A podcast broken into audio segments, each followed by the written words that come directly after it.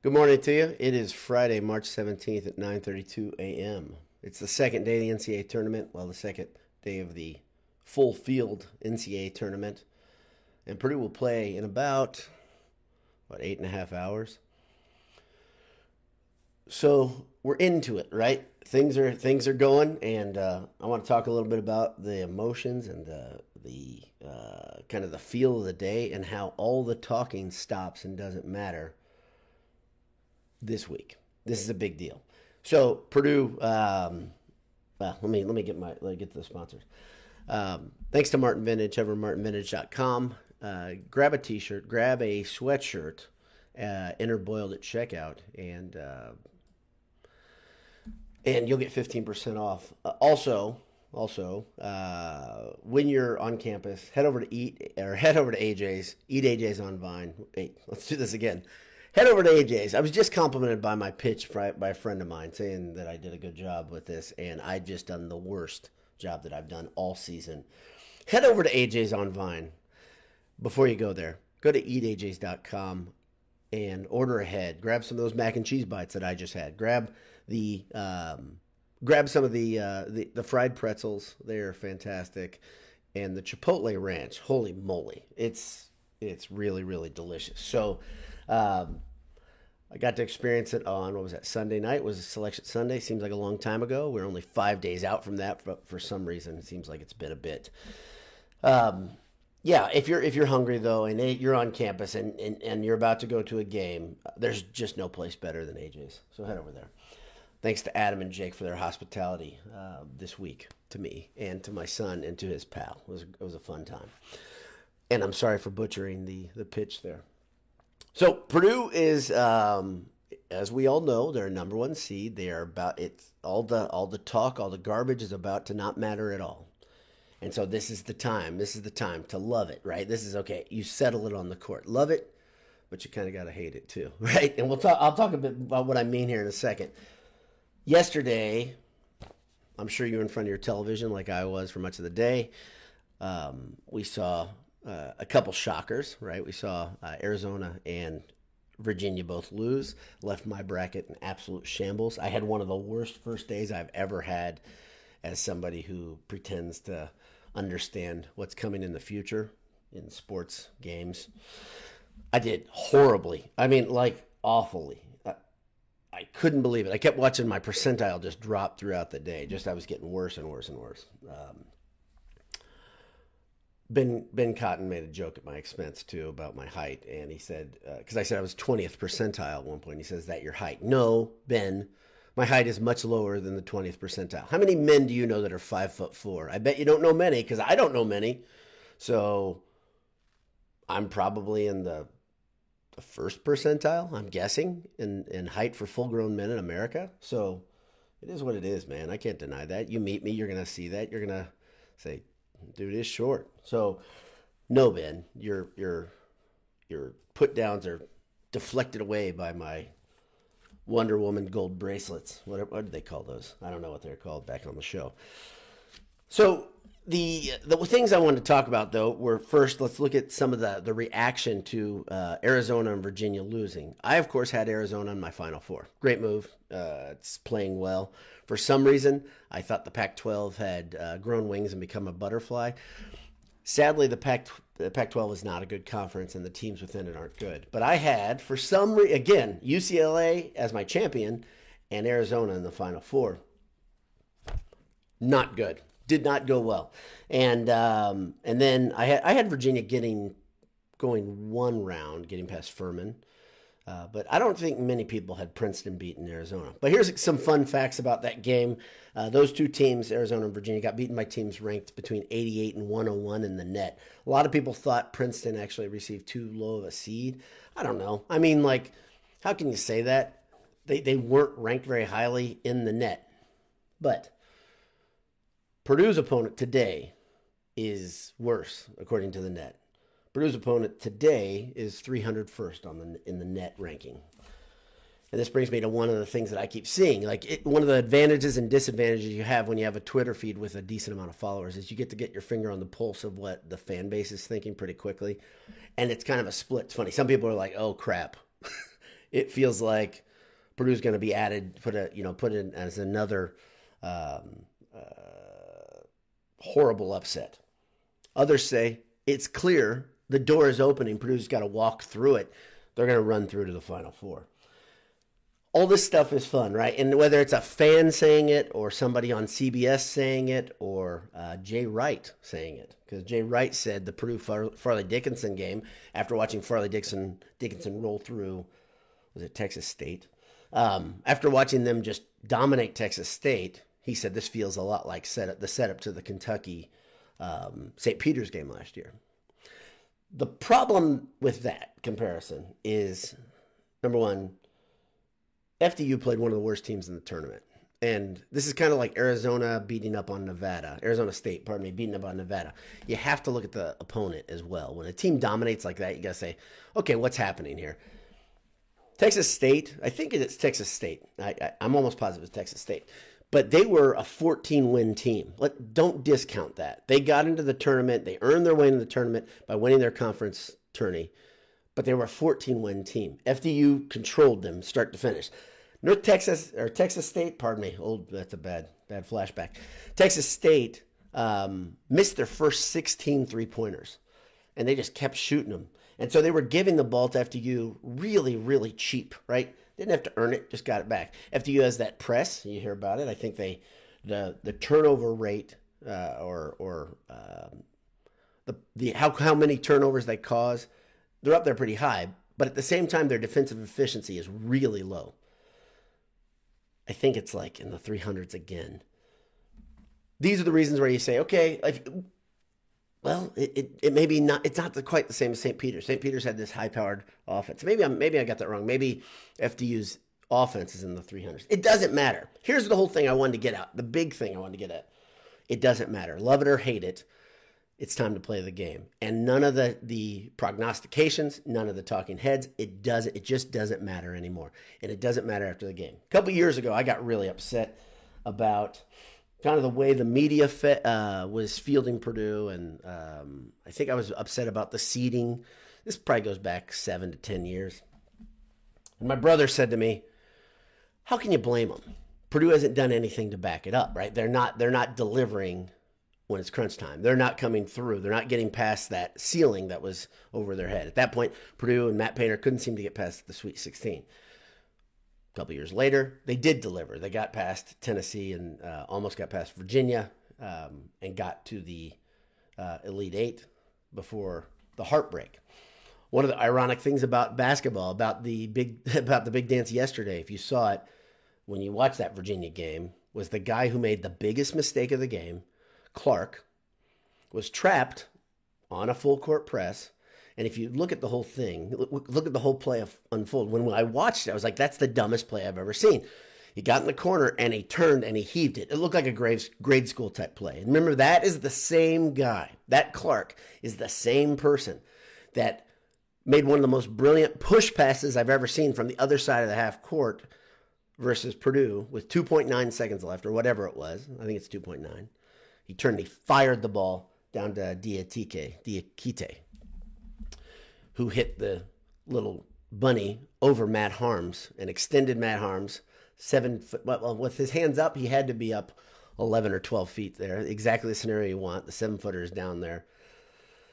And Diakite made the play, put Purdue into, or put the Purdue Virginia game into overtime, and Purdue, of course, went on to lose. But Clark was the guy who was the really, he was the catalyst to that play. Yesterday, he made a boneheaded play, but if you look at what he was doing, it was boneheaded. It doesn't matter what you know what you go through the the thought process of why he made the play, but why he made the play was he thought if I throw it up high and I get it out away, if I get it out away from the play, the clock's going to expire, the ball's going to get hit around, the game's going to be over. He wasn't just trying to hit the the safety valve uh, on in Virginia's press breaking offense.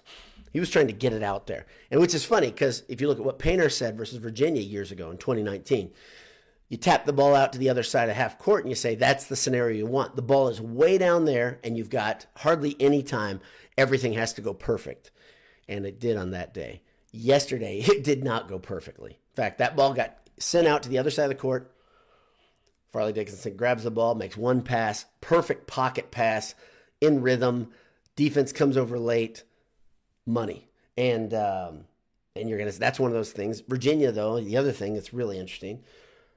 Virginia, yeah, out of I think it's five attempts in the NCAA tournament, they've got a national championship, and then they've got four first round exits. Would you make that deal as a Purdue fan? Hell yeah, you would. I mean, if you wouldn't, I don't know if you are paying attention. For me, I'd make that deal all day long. I'd probably make it for much, many more losses than that. Maybe 10 first round exits for a national championship. I'm not kidding. How you can sound uh, you can uh, sound off in the comments about what you think. What would what's the what's the cost that's worth it for Purdue getting a national title or getting a Final Four? I, I watched the game yesterday. I had uh, an IU fan in the room. He's one of the three good IU fans. I've talked about him before. Great guy. Pleasure pleasure to watch games with. Uh, he's actually an interesting guy. He started at Purdue in engineering, went to Rose-Hulman, graduated in engineering, but uh, he grew up an IU fan, stayed an IU fan for some reason.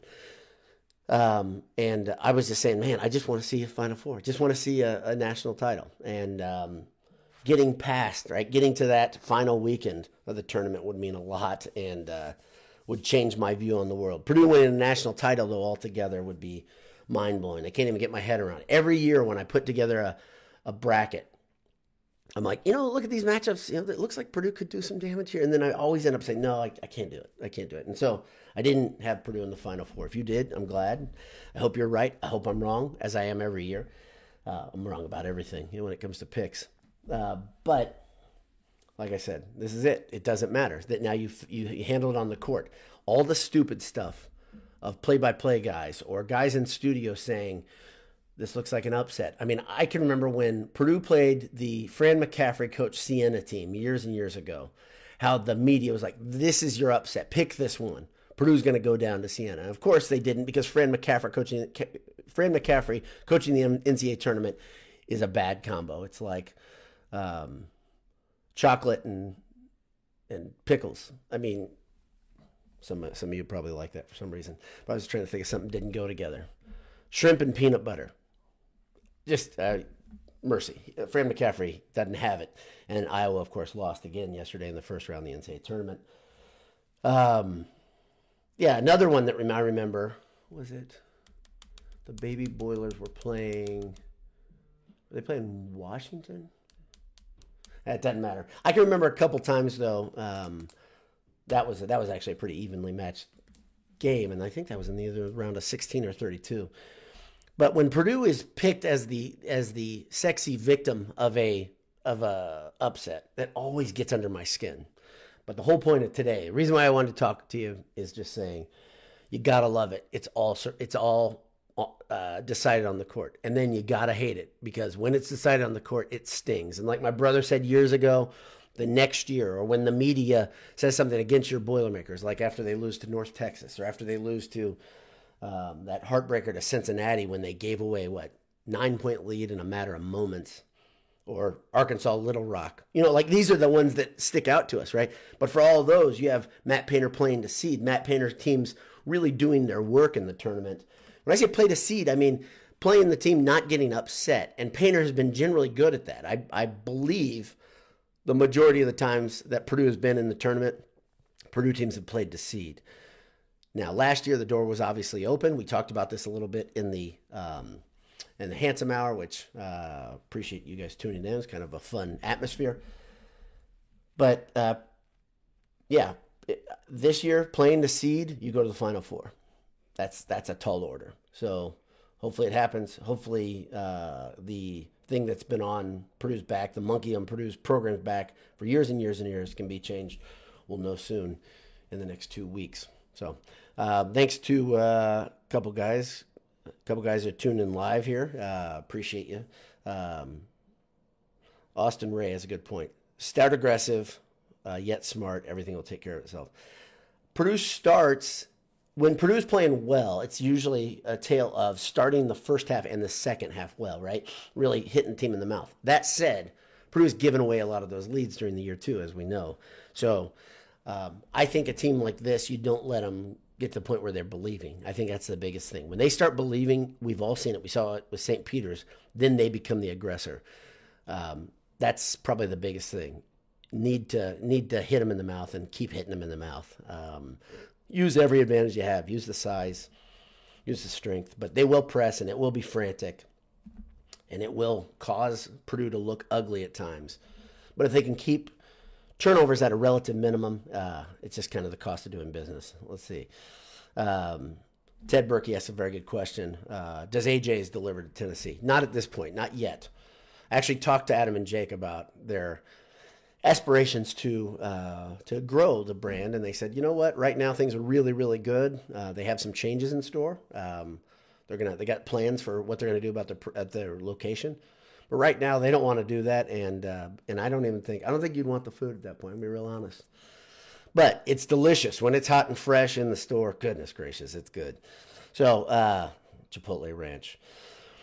Uh, Ted Berkey says Texas Southern, not Texas State. Boiler Dowd, Dag Nabbit. He didn't say the second part there, but I'll say it for him. Um, let's see. Yeah, Danny Conway uh, brings up something that did. Did I see the opposing coach video? I did. I did see it, and I retweeted it because there's a lot of debate about. It. He said I don't want Purdue to see it, and then he said I do want Purdue to see it. Here's the here's my the rub. You got to tell your team as a coach, things that push the psychological buttons. I've been talking about that all year with Purdue. Yes, I saw Fairleigh Dickinson's Fairleigh Dickinson's coach saying, uh, "The more I watch Purdue, uh, the more I think we can beat them." Okay, fine. That's okay. I, as a coach, that's fine. You're coaching that team, and uh, former Purdue football great Willie Phil says, What do you expect him to say? I don't expect him to say anything negative and say, We're probably going to lose. No, that's not the point. The point is, he looked at the camera. He knew the camera was there. And you never want to give the other team something to build on, right? You never want to give them that bulletin board material. And yet he did. Jay Wright had a good point in, in studio. I think he said the coaches don't care about that. They already know what the other coach is saying to their team, telling them, get them to believe whatever. The players, though, that's the stuff they want to hear, and that's the stuff that gets them into a, a lather. And I guarantee you, it got Purdue players up there. Uh, like I said, I sent it to, I tweeted it to all the Purdue team that I could find. I missed Brandon Newman's uh, Twitter handle, and, and, I think it's Ball is Life 219, which is funny. And I think I remember it now. Couldn't even remember it then. And then uh, I couldn't find Trey Kaufman Renn, and I just don't know if he's on Twitter. But a few minutes later, somebody said, "Oh yeah, they've seen it because." Um, uh, Gillis had it as either a pinned tweet, the the video, or had it up at the top. The players noticed, and they wanted something. Uh, they wanted that thing to motivate them. So they've got it, and they've seen it. And yeah, it was a dumb thing for that coach to say, but like Willie Phil said, you don't expect him not to, to say something like that, but that was oddly specific, saying what he's, you know, he's intimating is I've watched Purdue on tape a lot. I get to know them really well, and I think we're better than them. Okay, coach. All right. Purdue was number one for seven weeks, and you think the 300th best team in America is better than them? They can beat them. I'm not saying they can't beat them. Sure, they can beat them. Fairleigh Dickinson, sure, they can beat them. Anybody can beat anybody. But to say what he said, looking at the camera, that's the rub. Wait till the cameras aren't running. Get your team together. When they all have ballroom meetings in these hotels, they have walkthroughs, things like that. They have breakfast, they have meals together. Say it then. Lather them up then. Lather them up the next time the camera's not running. It's just a dumb. It's a dumb move, um, and that's what that's what bulletin board material always is. Very seldom is it someone saying, "Okay, yeah, I want this. I want the extra pressure." And I don't think that coach really wanted that, but he got in, got out in front of his skis, as I said on Twitter. Um, Vincent Moster says it'll be interesting to see how they handle the press. It will be. Um, uh, the press, this team is designed to press. So the teams that press well, um, they're uh, they're tough. They're they're tough to go up against, but you have to keep cool. That's the biggest thing. Can Purdue's young guys keep cool? It's a it's kind of a good baptism by fire for this NCAA tournament for this Purdue team. Um, the other thing that's interesting, everybody's talking about, of course, is this is one of the shortest teams in the big in the big dance. This is They've got, I think, a starting five nine guard. They got another guard that's six foot. And if you look down the roster, it's like five nine, six foot, six one, six one, six two, six two, six four, six four, six four, six four, six four, six four, six six, six seven. I think that's it. Tallest guy on the team is six seven. I don't even know if he's a significant part. Honestly, I haven't done my scouting. I'm not playing today. But I do know that uh, it's a short team. It's the shortest team in the tournament played against the superhuman Zach Edey.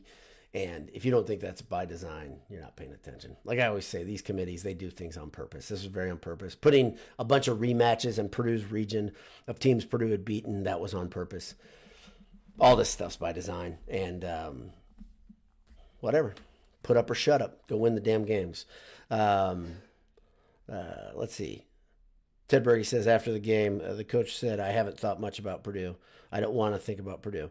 Um, he contradicted himself like 15 times in that little speech. He said that. He also said, stay humble to his team. Oh, that's not humble. That other thing you said, that's not humble. Um, it's okay. It's okay. People say things. Um, it's not the end of the world. Purdue's team has seen all of it now, and I'm glad they've seen it. I hope they're motivated, and I hope they like Michael Jordan said in that documentary during COVID, I took that personally. I hope they did. Um, Midwest Joker said that Edey goes for 40 tonight. I think his career high is in the low 30s. I can't remember if it's 32 or 34, or something like that. I know he had 32 a week ago.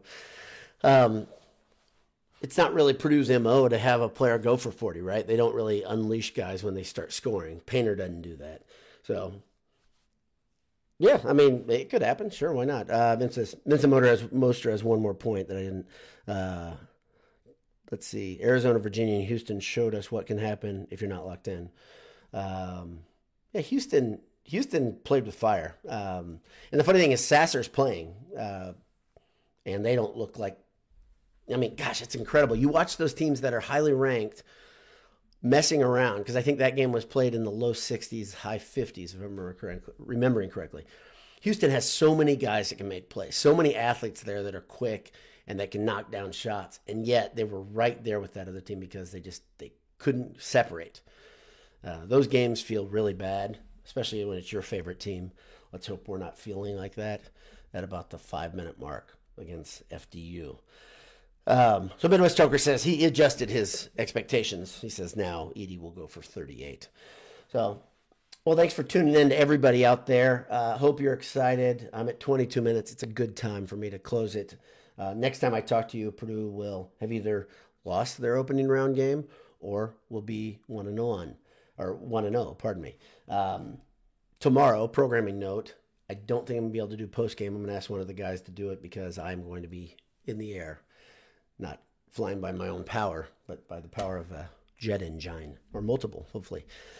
So God bless you. Uh, oh, there you go. Midwest Ogre says Edey's top game was 38. Okay, and I don't. Which game was that? You got the you got the stuff in front of you.